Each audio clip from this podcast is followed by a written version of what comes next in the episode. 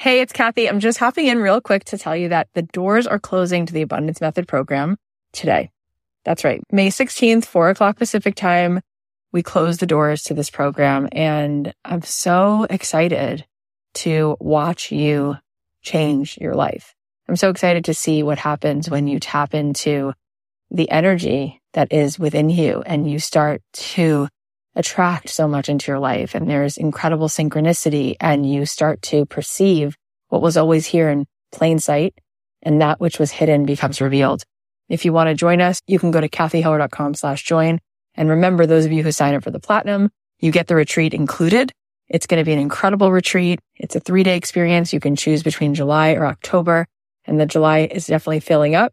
So come on in and join us. Again, the doors close at four o'clock Pacific today. You can sign up at kathyheller.com slash join. I cannot wait to spend 12 weeks with you and watch you become a master at manifesting the most gorgeous experiences and opportunities and abundance into your life.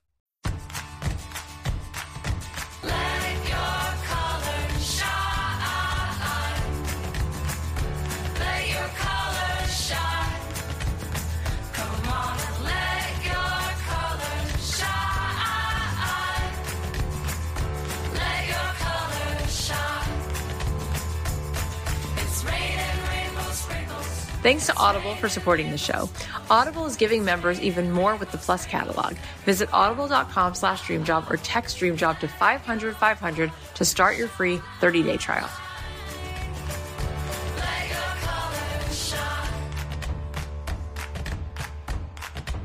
Hey, it's Kathy Heller. Welcome back to another episode of Don't Keep Your Day Job. I'm so thrilled because James Altucher is here today and He's just so cool. He's brilliant. He's so inspiring. He's a writer. He's a best-selling author. He's a serial entrepreneur. He's a podcaster and investor. He's also a chess master. He's written over 20 books, including The Power of No, Choose Yourself, Reinvent Yourself, and his newest book it's so good. It's called Skip the Line, the 10,000 experiments rule and other surprising advice for reaching your goals.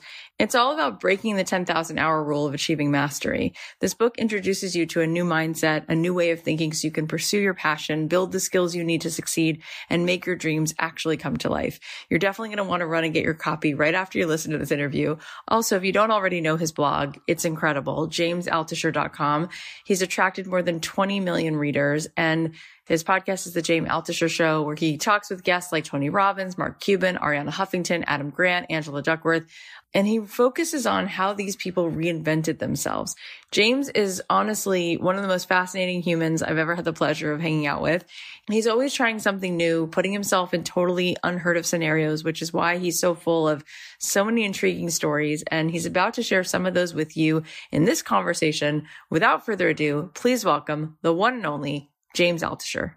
Mr. James, I'm so happy that you are here. Well, You're, thank you for having me here. The thing about you is I've like loved you from afar and love the way you think and write and I like your thank hair. You. Um, thank you. And I I know that my audience is going to be so into this. So can we talk a little bit about your journey to finding this place where you start blogging and everyone starts to read and listen and go crazy? Like what was the arc that led you even to start sharing your words? That's a very good question. And I'll try to make it as quick as possible because everyone should have a different path. Like if you just, you know, go to school, get a graduate degree, get a job, you're writing and and it turns into something that's like a straight and normal path and it's nobody ever does that.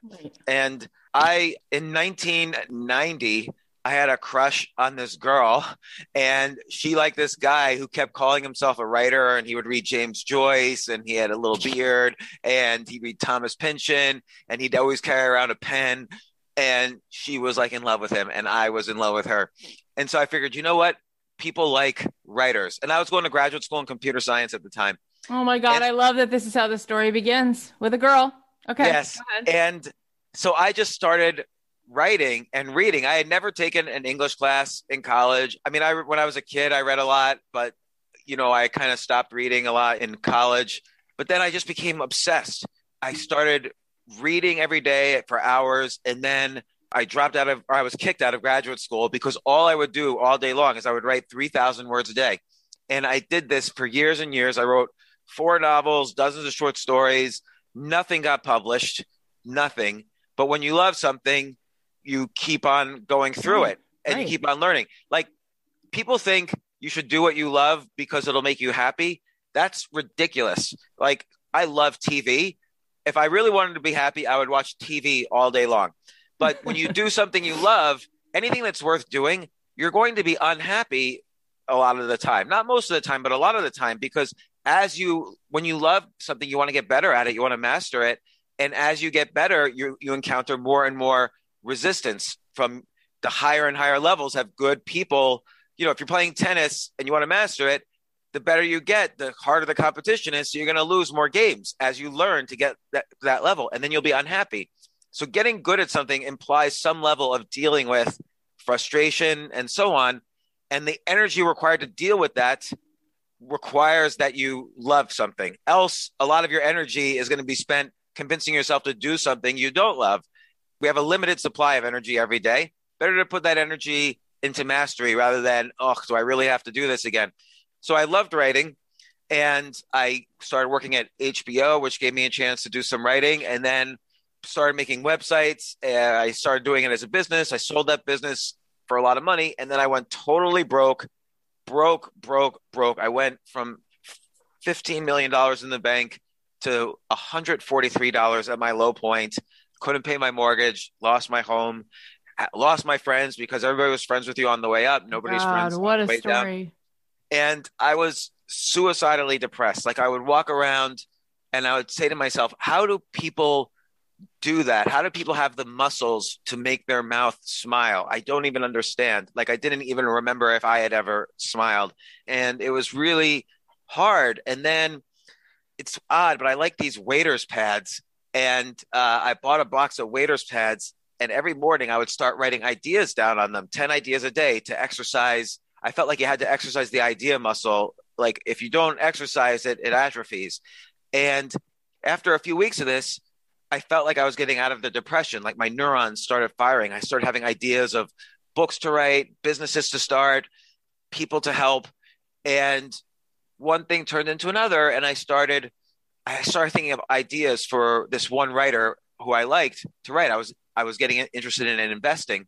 And I sent this writer, Jim Cramer, hey, you should write these 10 articles. And I, one of my idea lists was 10 articles I would like to read if Jim Cramer wrote. And he was a, a writer for TheStreet.com and CNBC and Yahoo. And he wrote back right away and said, These are great. You should write them. And finally, for the first time ever, because I was sharing my ideas, I was getting paid to write. I framed the first $200 check I wrote for writing an article.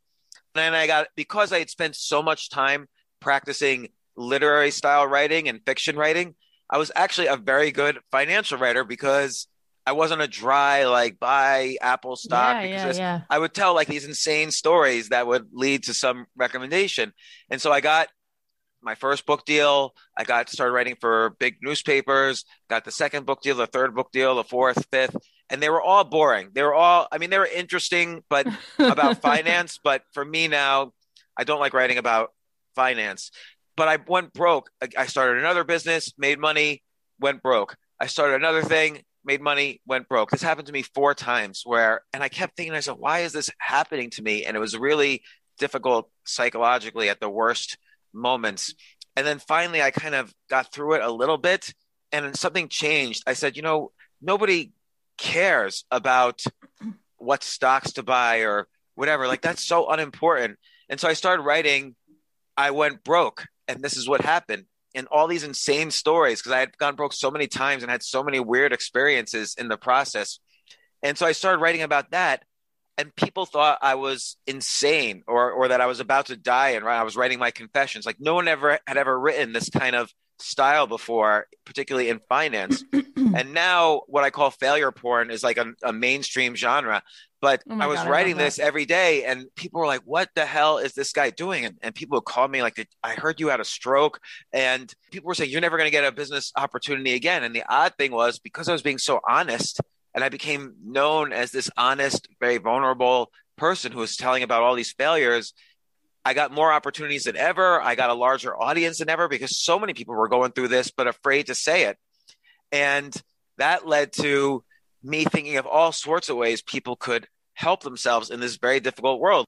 And I was t- writing about all these work related things, all these career related things that I was taught all my life was just BS. Almost everything I was taught was wrong about not only education, but about how one should live one's life and what are good financial decisions versus bad, what are good life decisions, what are good career decisions, what's the normal way to do things or else there's a stigma. Well it turns out dive into the areas where there's a stigma like for instance self-publishing and success is often there because no one's there. And so i was writing about this and it was getting more and more popular and i realized well what did i do to bounce back every time and i started writing about that so it kind of verged between this narrative nonfiction that was almost like fiction but nonfiction and self help. I was like kind of combining the genres and I started writing books related to this. And so I wrote a book called Choose Yourself and I self published it because I wanted to show people you could be successful self publishing. My most recent book is traditionally published, but I've gone back and forth depending on my goals for that book. And that turned out to be my most successful book ever with more than a million copies sold and there's a tv series about it and oh and all, all, these things and um and amazon loved it i was the best uh, self-published nonfiction book ever, and it, it's just been a great ride writing. And I'm, I think a lot of writers want to write a book because it's a thing to do, but the art and science of writing is so beautiful to me. And to this day, you know, 30 years after I started writing, I've loved many things since then and, I've tried to master many skills, but writing is is my my second true love. Uh, when I was a kid, I was a, a, ranked chess master. That's my first true love. But writing is is up there with chess. Okay, here's the thing. First of all, I just have to say it because every cell in my body just wants to say this to you. You are so lovable. It's oh, thank you so much. It's like you're. I don't always believe that, but I'll go along. You're so lovable. You're you're fascinating. You're adorable. You're endearing. You're humble, and you're brilliant it's such a pleasure and it's so generous that you show up with this kind of energy all the time. And I just want to like hold witness to that. Number one. Number two, no wonder you're so successful because of that. And everybody knows it. It's just you. It's this very special, sort of unique starburst thing. And then you like said 17 things that I wish we could unpack. But the one thing I want to unpack is that loop when you said, and I just kept starting and failing things four times, I think you said. It was a difficult situation. And then you started writing about that, right? And that's where a lot of things started to pop. But that's where a lot of the audience is, where um, they can't seem to get something to catch, right? Like they're looking and trying. What do we need to do? Or who do we need to be? Or how do we need to reapproach the way we're thinking or connecting? What what is it that you learned from what wasn't working that helped you find a way in to what does work? So that's a great question because on the one hand, the answer I feel embarrassed about because it's almost cliche like, and then it gets more sophisticated in terms of what happens after that. But I remember one time I was going broke, and this was the second time I was losing a house, and I was so Ugh upset at myself. I remember I had bought two houses actually that was on the same property because I had just sold another business and it was before the financial crisis. So I didn't even need a financial crisis to go broke. It was like everybody was everybody was like making tons of money on real estate and uh. I was about to lose and the IRS had put signs up all over my house. I was about to lose my house. And I remember I was in this hammock in between the two houses. The money I had worked really hard for building another business and selling it and so on was just gone. And I remember it just started raining and again, it just I hate when it's things sound like a cliche, but this is the story. And I remember thinking to myself, why did this happen again? Like I think I'm a smart person, but this keeps happening. It doesn't happen to other people as much. It doesn't seem like I didn't know that maybe it does, maybe it doesn't. And I didn't really have an answer then actually, but a few years later I kind of thought about it and I realized on the way up I was very disciplined about taking care of myself. So I, I, I started what I called my daily practice, which again will seem obvious, but you know, physical, emotional, creative, and spiritual health. Those four things improve 1% a day, which doesn't mean anything. How do you improve 1% creatively? There's no way to quantify that. But Physical health just means eat, sleep, move. Like eat well. You don't have to be, you know, Superman. Sleep, try to sleep eight hours. That's very important.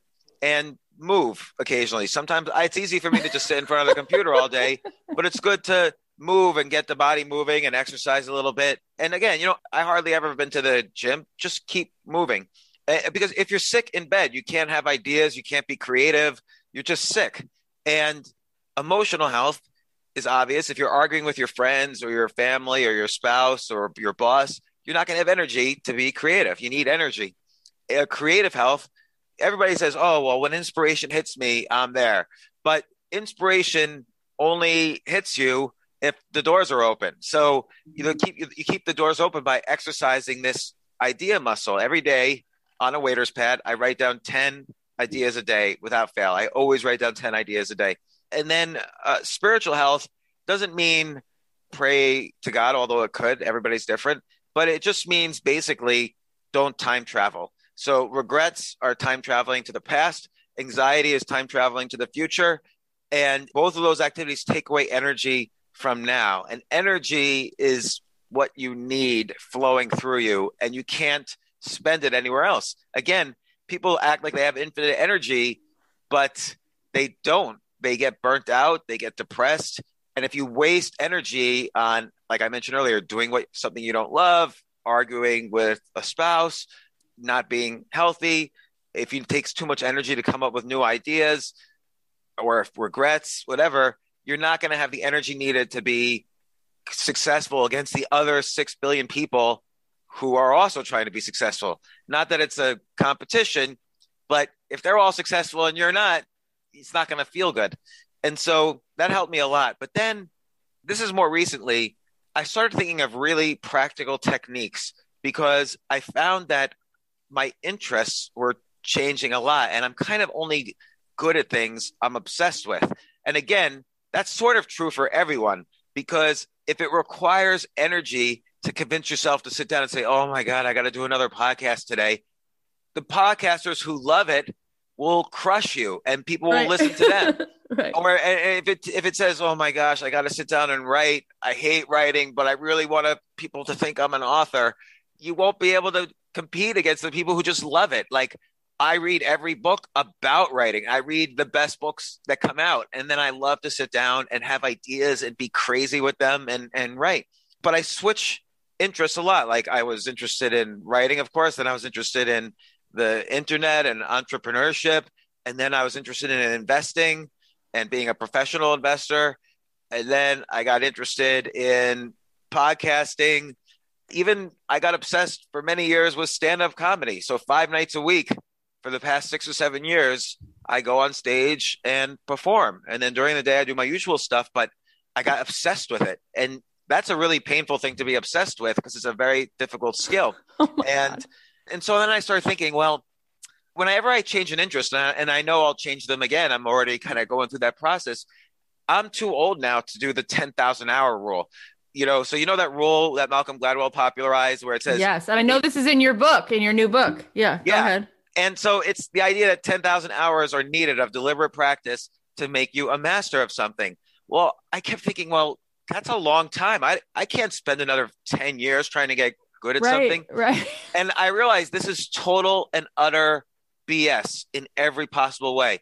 And I know this very deeply because A, I've had a lot of people on my podcast related to the 10,000 hour rule, including Professor Anders Ericsson, who developed the rule in the early sure. 90s.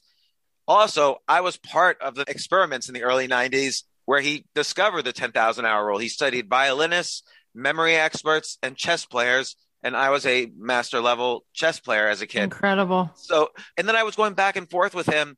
Well, what's 10,000 hours mean for comedy? And can you skip the 10,000 hours? And we, he couldn't figure out what's a metric to measure progress. There's no answer. So I started thinking, well, what is the answer here? And I started unpacking not only for myself, what did I do every time I switched interests and, and then achieved monetary success at it, which is very important for skill development, is that there's skill development, but there's also understanding the field and the industry enough so that you could monetize it. And a lot of books that are about meta learning completely ignore the fact that in order to make any use of this, you have to make money at it. And not that the goal is money, but money is one way to measure progress, and money allows you to do something. Sure. Because you're making money from it. So that's what this book, Skip the Line, is about, is basically kind of 23 techniques I use and I've used and my 800 podcast guests have used to master things. Like everyone always says when you start something new, James, you can't possibly think you could do this. You can't be a hedge fund manager. You need to get an MBA, work at Goldman Sachs, maybe start off as an assistant at a big hedge fund, then move to another one, then get clients. I'm thinking that's going to take 15 years. And a year after someone told me that, I was running a hedge fund. With stand up comedy, somebody said, James, James, James. Some guy said to me, I've been doing this 25 years. You got to do this, this, this. You can't skip the line. You got to pay your dues. And he was saying this to me 30 seconds before I was going up on stage to do my first 60 minute show. And I'm thinking to myself, why are you trying to trash my show here? And with everything, with writing, podcasting, entrepreneurship, playing games, playing a sport, I figured there were solid techniques for skipping the 10,000 hour rule. So one of them I call the 10,000 experiment rule, like much more valuable to do experiments than to do repetitive practice of your forehand so you get better at tennis. And I give a lot of examples in the book. I have examples from my own life. And then there's a whole bunch of techniques like this. I have another technique to um, structure how you learn. Uh, I have another chapter about micro skills. I have a bunch of chapters about how do you get also get good at your field, particularly persuasion techniques, and another chapter called uh, Two Steps Back. I'm happy to talk about any of these. Oh my techniques. God, James, everything you say is the best. I'm oh, really, oh, thank you. I know, I knew I would love you because I love Seth Godin and I mm. like Larry David. So put it together and it's you. And I'm happy. I, very happy. I, I, love, I love them as well. They're really, they're both really good people. I love this conversation. But before we keep going, we're just going to thank our sponsor.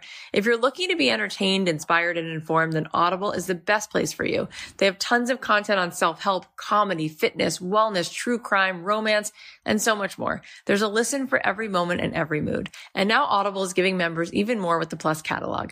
New members can always try Audible Plus free for 30 days. You can start exploring Audible now with a free 30-day trial at audible.com slash dreamjob or text dreamjob to 500 500. Audible Plus members have full access to the Plus catalog and you can listen all you want to thousands of included titles across different formats and genres, including unique Audible original like the Words Plus Music series. You can download or stream without limit and you can listen offline anytime, anywhere. To use your Audible membership, just download the free Audible app to any smartphone or tablet, and you can even listen across devices without losing your spot. I've been listening to Break Shot, my first 21 years by one of my absolute favorite singers, James Taylor. It's so good. So fascinating to hear his origin story and who he was before he became such an icon of music. Plus, it's just so cool because it includes some music and performances. So it's truly a one of a kind experience. And he narrates this himself, which means I'll probably put this on repeat when I'm done because I just love hearing his voice. I definitely recommend checking it out and any of the other thousands of titles in their catalog that interest you. You're going to love Audible. Visit audible.com slash dreamjob or text dreamjob to 500 500 to start your 30 day trial. So, okay. So this book, I'm already like drooling over it. I love it so much. Let me ask you, you this. Okay. So there's 23 things in it. My thought is this. We are not logical. We're biological. We're, we're filled with oxytocin, oh, dopamine, I love that quote. cortisol. We're all this stuff, right? And so the more I meditate and the more I kind of like show up, I realize how many people ask me all the time, what do you need to do? What are the steps? What do you need to do? And I find a lot of it is like the wrong question is what do you need to do? It's more like who do you need to be? It's more like this there's like a vibration, there's like a resonance, there's like a something.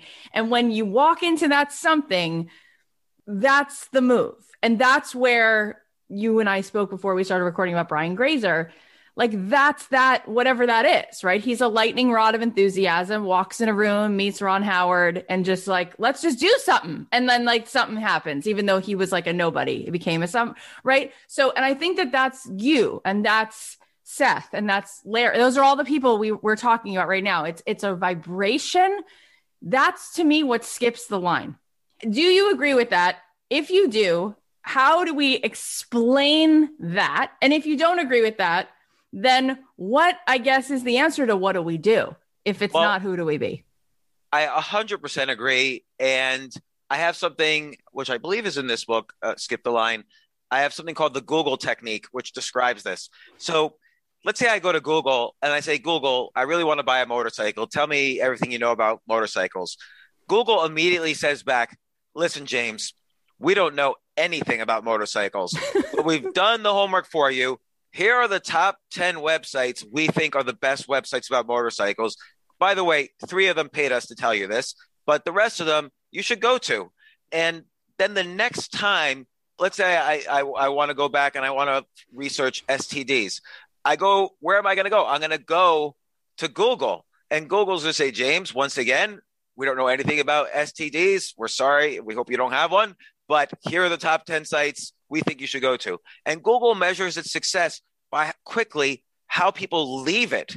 And so you think, boy, that's stupid. Most places want you to stay and enjoy the store, whatever. Uh, but Google measures their own success by how many nanoseconds it takes for you to leave the Google website.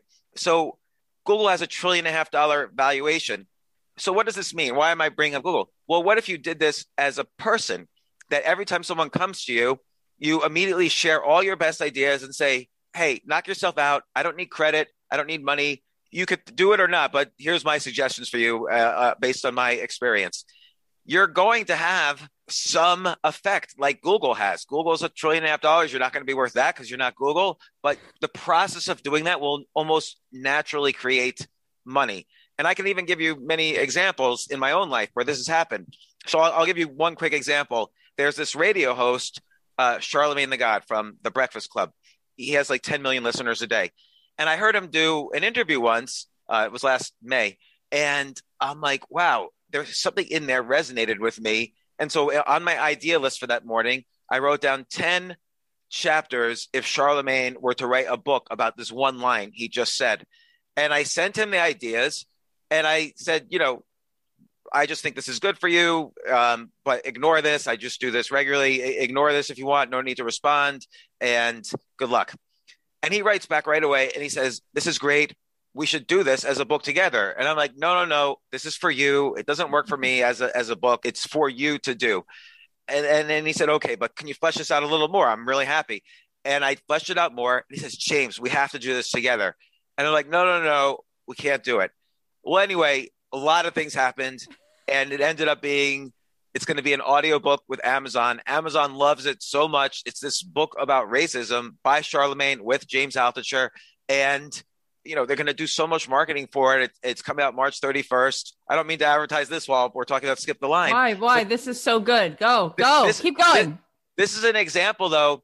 Everyone says, "Oh no, someone's going to steal my ideas. If he does this, I want some money." No, no, no. Money is a symptom of giving and sharing and being known as the person of abundance. You have to have this a mindset where it's great if someone steals my ideas. I am so abundant with ideas that I have overflow. I can't do every good idea, and I have too many of them. So, abundance mindset gets you abundance. A scarcity mindset where, oh no, they're going to steal my ideas. This is my one shot at immortality. A, a scarcity mindset, you don't know if something's going to succeed or not in, in advance. Nobody knows anything. And so a scarcity mindset will actually prevent you from having abundance because it, you won't give yourself the opportunities for abundance. People have stolen billion dollar ideas from me. No problem because A, it verifies that I'm the guy with good ideas. B, more often than not, they come back to me asking for more ideas and then they realize what they did before. They might offer opportunity or money or whatever. Or because I'm so validated that they made $100 million with my idea, I'll come up with other ideas and send them to different people, and then eventually opportunity happens. Oh, so, so, the Google good. technique works. It's so good. There's so much energy that you're giving in everything that you just said. It's it's like photosynthesis. So here's the thing, and I want to know how you connect this back to being a chess player as a kid. I'm just curious because my audience will say to me all the time, "That sounds great." that makes sense. Except I have this problem, which is the story I tell myself about how I have imposter syndrome. None of my ideas are worth sharing. And uh, the last thing I want to do is put something out there if it would be mediocre or messy. So I'm just going to sit over here and think a lot before I do anything or say anything or send anything or press publish on yeah. anything. What so a great question! What you think about that? That is that is the mindset of most people. And look, that was the mindset of me most of my life. First off, the writing of ideas. The only purpose of that is to exercise this idea muscle because it will atrophy very quickly, and then you won't have ideas. But the key is is you have to do things. And by the way, doing things doesn't mean, oh boy, I have an idea. I need to spend six months raising $2 million. And then I need to hire a programmer and spend nine months programming something. And then we'll see if I just wasted two years of my life or not. Like, that's not doing something. That's being stupid. But doing something is, oh, it took me 15 minutes to write this list of ideas. It takes me 13 seconds to send an email to Charlemagne. And now it's a seed planted into the world. Now I move on to the next thing. You have to do things. So you have to do experiments. You have to try things that are easy to do, cheap to do, have very little downside, and have enormous upside. Think about what I sending that email to Charlemagne. And by the way, this is one idea list across thousands and thousands and thousands amazing. of idea lists. That's amazing. And I've done this consider. many times. And so uh, I, I, it, it was easy to do. It, it, cost me zero money. There was little downside. The worst that could happen is he doesn't respond. And then I learn, you know, that this is not the right person to send ideas to. And the upside is what happened, which is that, oh, I'm co-authoring what hopefully will be this amazing thing. And most of ideas, most experiments don't work. Most experiments fail. But you even the downside when they fail is you learn something and you have a story to tell. So I'll, I'll tell you an experiment I did. I wanted to experiment with writing because I'm always trying to get to be a better writer. The better you are at something, the more you realize you need to know because you're you exponentially increase the number of nuances you realize a field has, and then you need to know all about them. So I figured, what's an, a good format to tell a story that's not the same blah blog format? So then something happened. Uh, Donald Trump made this tweet: "I want to buy Greenland," and right away, the prime minister of Denmark tweeted back, It's not for sale. And I was like, that is the weirdest set of tweets I ever saw. Yes, like, it is. The, the, president of the United States just tweeted, I didn't even know you could buy a country. And then what the heck? What does Denmark have to do with Greenland? And why is he saying it's not for sale? Did they just do an entire negotiation for a country on Twitter? And so I did some research. Greenland is not a country. It's uh, it's kind of a, owned by Denmark, sort of. It's like half owned by Denmark. And there's a lot of reasons that are really important, actually, why somebody, why any country would want to own Greenland. And I won't. We can do a whole podcast now about Greenland. I had to just study this, but so I figured, well, should I write about this? And I said yes, but let's do it in a crazy format that could maybe generate some publicity. And I'm experimenting with playing around with publicity too. So I wrote down all the reasons why you should buy Greenland. I tell a little story about it, the story I just told you, but then combined with all the reasons. And I start a Kickstarter. I said, I want to raise $100 million myself to buy Greenland. And I gave awards like if you donate this, oh you could be a oh, duke. If you donate this, you could get a holiday named after you. If you donate this, you'll get 10,000 acres of land. And I wrote my whole article, what would have been just an article, I wrote it as a in the Kickstarter format. You know, you could write in any format you want. And this was a, an experimental format for me.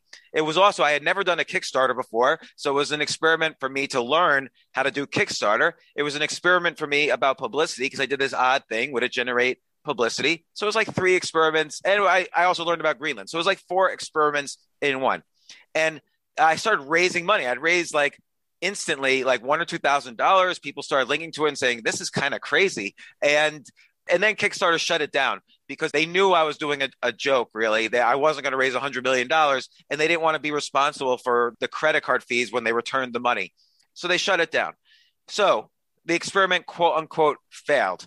And yet, here's the downside I learned about Greenland, I learned about Kickstarter, I learned more about writing, I learned a little bit more about publicity, so awesome. and I had a story that I could tell, like I just told you. Fantastic. And that's the downside of an experiment failing. And by the way, the whole thing took about six hours from beginning to end. I, it's it's the best. I love the way your mind works, and that's why I want to ask you this question. But I'm curious how you're being a chess master as a kid. What did you learn about thinking? Yeah, I always say this is a really good question, but it really is because as a kid, so let me just tell you, one thing, which is that about three months ago, for the first time in 20 years, I got really burnt out. Everybody gets burnt out something, but I thought I was like immune to it because of this daily practice. And I wasn't depressed at all, but I had written something last August, which was my most viral article ever. And most people liked it. But in order for an article to go viral, a lot of people will love it and share it with their friends and so on. But a significant number, like let's say even 5%, hate it. So 30 million people had read this article actually, which was incredible for me. And let's say 5% hated it, which I think was about the right number. That means a million and a half people hated it. Yeah. And the people who liked it went on with their lives. The people who hated it harassed me incredibly for four or five months. And by November, I remember I just, I actually was crying because family members had written articles trashing me. I had lost friends and, and ex girlfriends had written articles trashing me. Some of my friends lost friends because they tried defending me. And again, oh most people loved the article, but some people hated it. And it's almost like my brain was trying to protect me. I would sit down to write or do anything, and my brain would say, No, no, no, no. Remember what happened last time. You'll get punished. And so I literally got burnt out. And I recognized after a while, okay, I'm not depressed, but I am burnt out. I physically cannot do anything. I stopped Twitter, Facebook, even email, the phone. I was just protecting myself, or my brain was forcing me to protect myself. So I had to, I channeled the energy differently. So I decided, okay, I've got this new book, Skip the Line. Let's use my skip the line techniques to prove to myself again that it works. And so I haven't studied chess since 1997. So at the time, it was 23 years since the last time I had taken a chess lesson or opened a chess book or tried to get better. And even though I was a strong master in 1997, I was a very strong player. You know, when you don't do something for 23 years, my skills were about the level of an amateur player. And I decided, you know what? As long as I'm burnt out, I'm going to get better than I ever was before using the skip the line techniques in as quickly in as quick a time as possible. So I just looked at every chapter of Skip the Line and I implemented those techniques. I put them in place to make sure I could not only master chess, but be better than I ever was before. And I got there. It took about three months, three and a half months, but I'm like the highest ranking, or I've been the highest ranking I've, I've ever been before in, oh in my God. life. And my understanding of chess is so much more nuanced because I put these techniques in place. And I would say, in when I was a kid and studying, I learned discipline, the discipline of how to study. And that and I learned a little bit about calculating and thinking spatially. But now this time, because I took a much more holistic approach, the same approach I would take if I was learning to be a chef or an investor or an entrepreneur or a gardener, anything. It's because the, the, techniques in the book are, are, general. But because I did them methodically, I did every t- chapter in the book, I really got a much more holistic view of chess. And I realized, oh, this is all about risk management. And this is all about building a network of people who can help you. And this is all about beginner's mind. And this is all about sharing ideas and and you learn from all these things. Like this is I was doing tons of experiments on the chessboard and then studying them later. And so I have one chapter in the book about experiments and the value of experiments. I have another chapter in the book about micro skills. So there's no such skill as business, for instance. Business is a package of micro skills. It's sales, ideas, execution, negotiating, marketing, leadership, management, having visions. And you have to get good at those micro skills. And I realized chess is the same thing. There's openings, middle games, end games, positional play, tactical play, romantic play, classical play, and then even those have micro skills. I kind of knew these things before, but now I know them at such a deeper level because I broke everything down like this. And then I did what I call plus minus equal. Plus is you get a coach, someone who's much better than you. Equals is you find your peers who are all trying to learn together and you exchange ideas with them and you play them and you challenge yourself with your peers and that's your equals and then minus is you give lessons because if you can't explain something simply, then you don't really understand it. And I find when I give lessons, I learn so much really deeply about these basic concepts because I prepare the lesson and I study. This is what it means to have this type of position. And here's 15 examples. And then I learn what it means. And on and on and on. Again, there's 23 chapters in the book, and I used all of them. And very quickly, I did all put all this in place, and I now have so much more pleasure from the game than I ever had before. And I realized again, oh, this is exactly how I invest. If you stay in the game, you win the game. The rewards are always there if you play okay. But if you manage the risks, you won't lose from a blunder. Most people lose. They can play a great game, they lose from blundering. Same thing with investing. If your money management skills are wrong and you take too much risk, you can make all the great investments in the world, you still will go broke. So you have to manage risk in everything in life. And I didn't realize how important this was for chess, actually, and how the difference between calculation and blundering, which is a subtle difference. And I, I know I'm going on a lot about this, but I've just spent three and a half months neck deep in burnout. Now, why did I choose chess? Well, A, I mentioned it was my first love as a kid. I was a strong master then. I was New Jersey's junior chess champion, but I hadn't played in 23 years. I sucked before. And the Queen's Gambit had just come out in like November. Right. 62 million people watched it the first week. And everybody started asking me, Hey, can you show me how to play chess? Like even my kids were interested. And I'm like, Oh, this is interesting. It's got popular. Uh, the, the chess streamers I know have more followers than the best comedians I know. So I figured, okay, it's not unproductive. Even though I'm burnt out, it's not unproductive to get better at such a what seems to be getting more valuable now. So understanding the field had importance. Understanding who the best players were, I could get lessons from.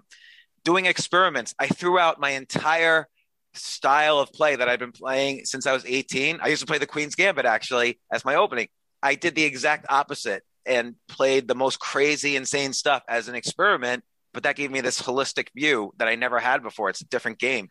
So good. I, listening to you, I was just thinking it's a, it's like eating like the most yummy corned beef with the Russian dressing and the rye bread. I'm just like Katz's Deli in New York. I'm in. I'm all in all the time, the whole thing, and that's why people listen to your podcast and they read what you write. I want to ask you two things. One of the things I just wanted to follow up on what you just said. You have to know the difference between a blunder and a risk, and and I don't know that anybody really understands that very well. And and everybody's so afraid of taking a risk. So then they usually don't. But how do we find the the middle ground or the balance in that? When you said it could be horrible and yet there's an importance in staying in it and, and making decisions. Yeah and the thing is you can't be upset if you make mistakes because mistakes happen and this is what i never really realized before and i only realized this as i was studying this chess. I used to think that decision making combines everything. You know, the ability to make good decisions, it's a spectrum. So you make bad decisions at one end of the spectrum, you make good decisions at the other end. But actually, really bad decisions are not part of the spe- spectrum of decision making. Good decisions are, you know, you get better and better at like okay this investment idea works this type of entrepreneurship works hiring this person might be good making this chess move might be good. That's decision making. And at first you might say this move might be good.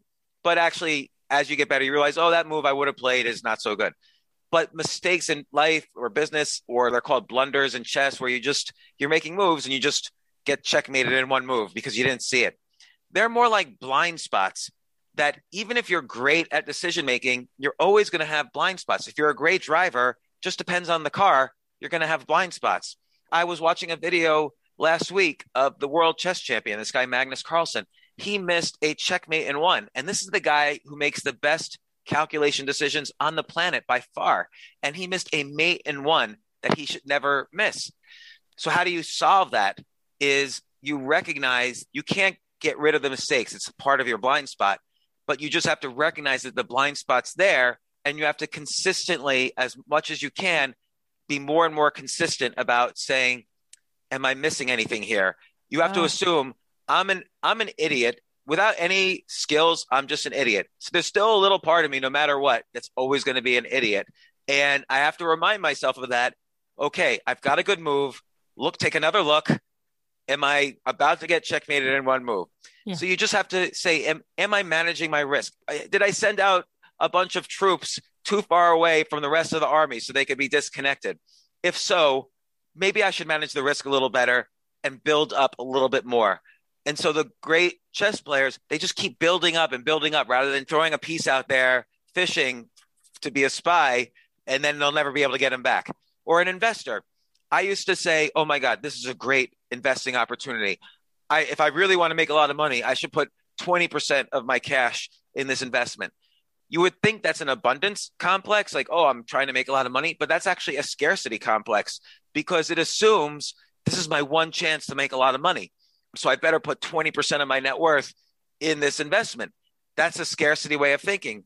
So the way to manage risk is to put less of your money into an investment, to not try to checkmate them right away, but keep building up, to not marry what seems like the most beautiful woman in the world, the most amazing person, because what if nobody ever likes me again? That's a scarcity way of thinking. And so with money, for instance, I went from investing 20% of my net worth in an investment, even the best investments possible, to no more than 1% of my net worth. And consequently, the money I make from investing is my main source of income. And I just keep compounding because I only invest 1%, which gives me more possibilities to invest. I'm abundant and it gives me more cash in the bank so I could sleep at night. And if I lose the entire investment, oh, it's just 1% of my net worth. And if it works out like amazingly, then it doubles my net worth. Oh, and I just want to add to that one more thing is that when you're in a good activity, and we all know some people make money from investing. So that's, if you do it right, it's a good activity. In chess, the reward is winning. And in writing, people have done very successfully writing. So the rewards are always there. I know there are rewards in all these activities. So 5% of your job is just understanding what the rewards are. Then 95% of your job when you're getting good at something is what are all the risks? There are many more risks than rewards. There's one way to win a chess game, you checkmate the other guy, but there's a billion ways to lose it. There's one way to win in investing is that the company grows and then it sells itself or whatever, but there's a billion ways to lose it. And so again, it's the 95-5 rule, which I just realized, which is that any activity worth doing is 5% reward, 95% risk mitigation.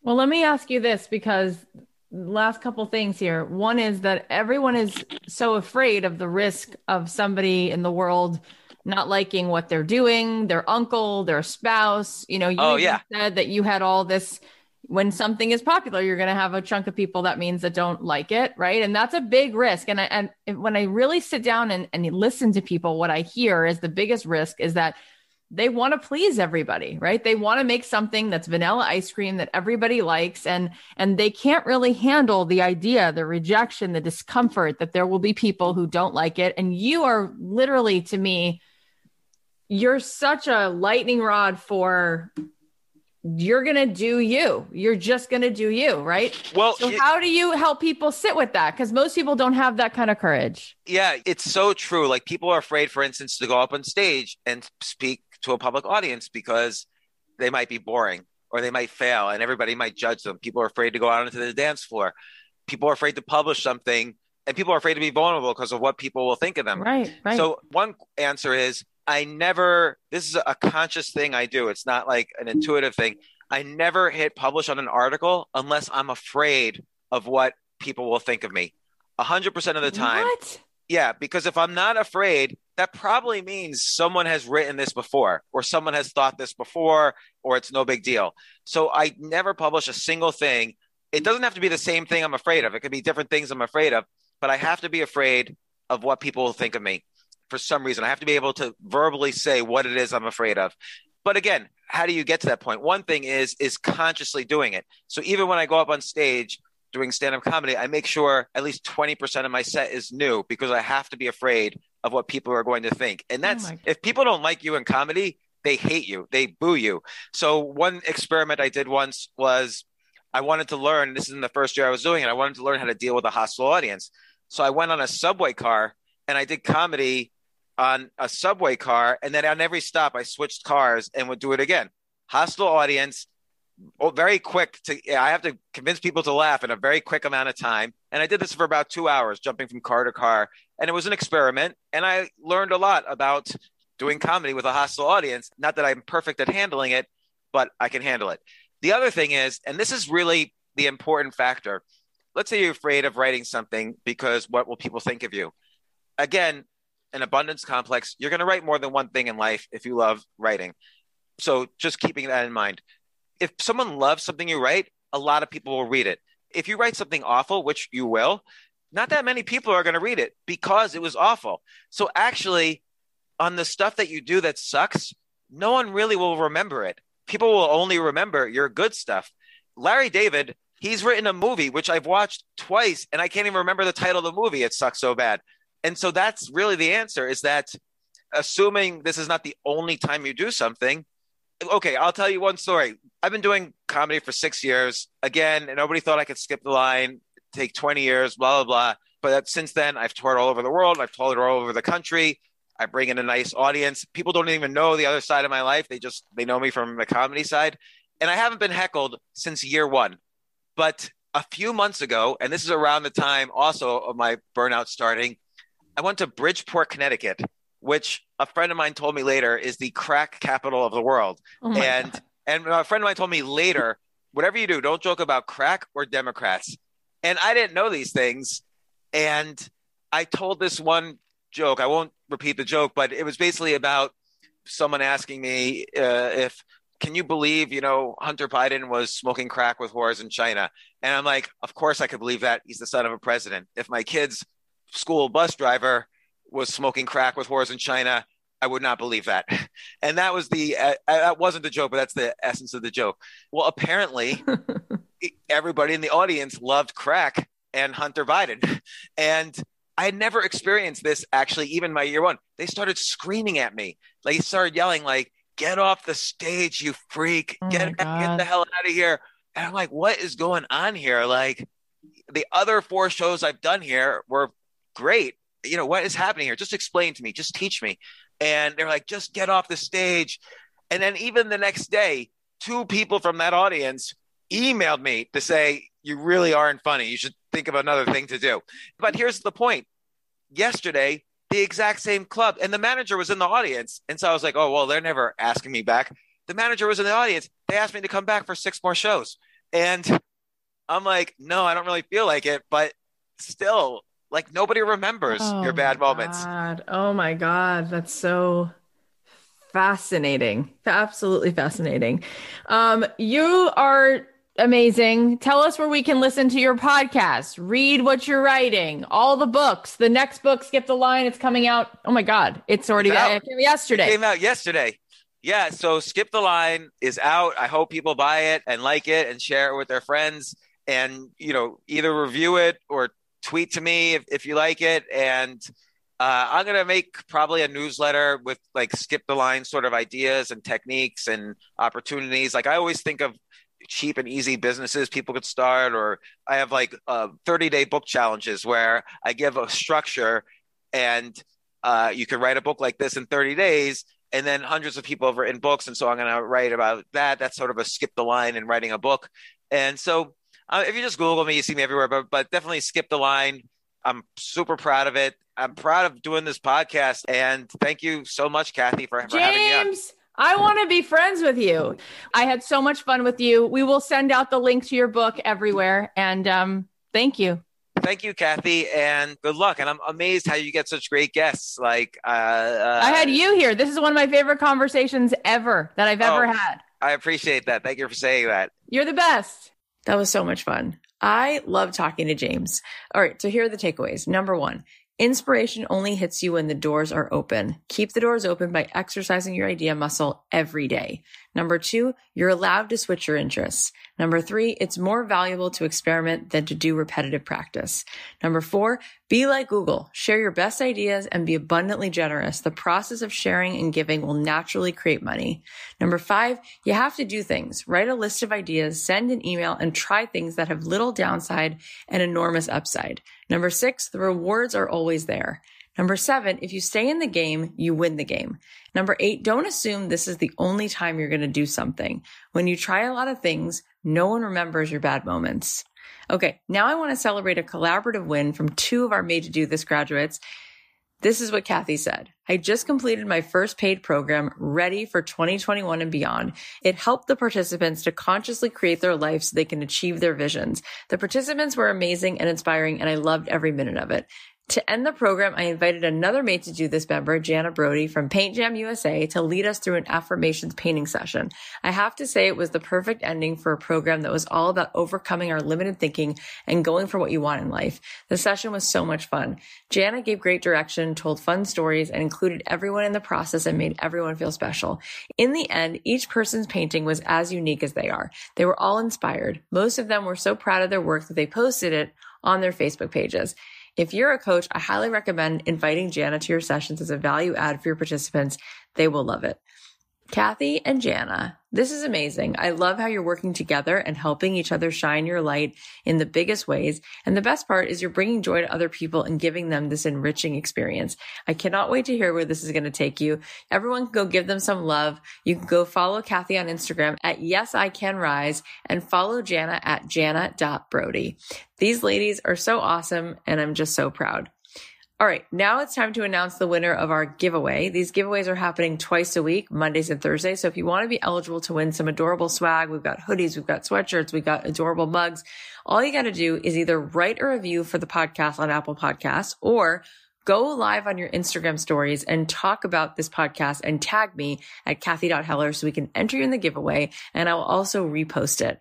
So today's winner is Mia underscore 2005 and she wrote, you have been assigned. I stumbled across this podcast, apparently not by accident. If you don't know where to start, you have to hear season four, number five. It was so impactful. I had to hear it twice and texted friends and family the episode. Kathy is the reason I started my first blog opened an Etsy shop and took a first step in pursuing my passion. And trust me, I've been encouraged for years, but nothing resonated like this. That is so sweet, Mia. That makes me feel so good. Thank you so much for writing that review. Uh, you guys are the best. Thank you so much, all of you. Thank you for listening. I just can't say it enough. It is an honor that you spend your time here. And if you want to be in for a treat, definitely subscribe to the show if you haven't already, because we have so many amazing episodes coming up, including Harry Connick Jr.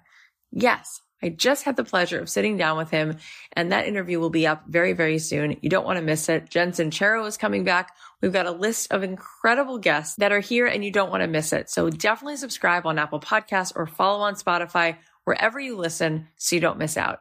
And if you leave us a review or you post about me in your Instagram stories and tag me, talk about the show, we are going to enter you into a giveaway and I will send you a personal thank you and I will repost it. Last thing, did this episode bring you any value? Was there a nugget that you heard that you think someone else might need or be inspired by? If so, take a second. It takes a second. Send them the link, post about it on your Instagram, text them the link, email it. And if you do post about the show, you can tag me on Instagram at Kathy.Heller. You can also tag James at Altucher. That's his last name, A-L-T-U-C-H-E-R.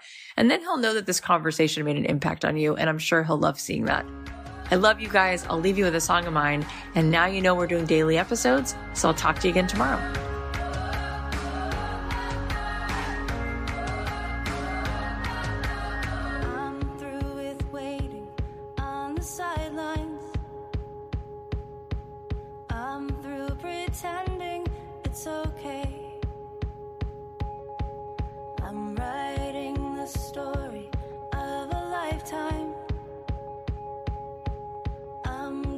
Gonna